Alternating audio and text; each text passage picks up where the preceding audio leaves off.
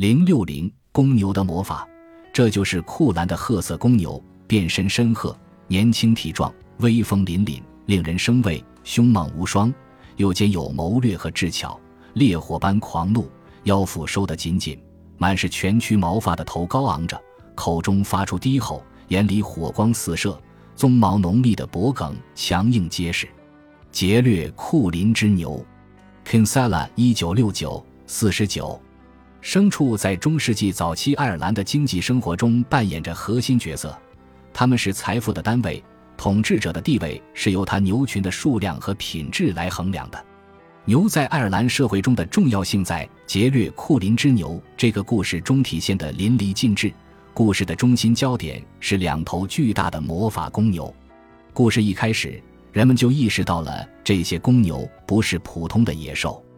库兰的褐牛体型极为庞大，可以容下五十个男孩同时在他的背上跳舞。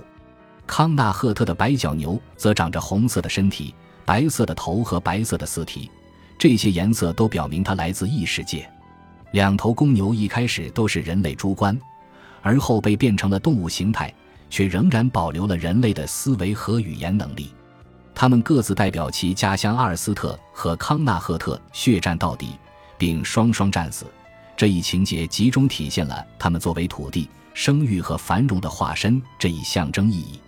高卢不列颠关于前罗马铁器时代晚期和罗马时期的图像学记录，可能让我们略微瞥见了魔法公牛这一形象所源自的传统。古德斯特拉普干锅的装饰画中随处可见作为祭品的公牛，这些牛显然是超自然的生物。因为他们在干锅上被描绘成远大于普通公牛的真实尺寸，并与他们身旁矮小的负责杀死他们的人类形成了鲜明对比。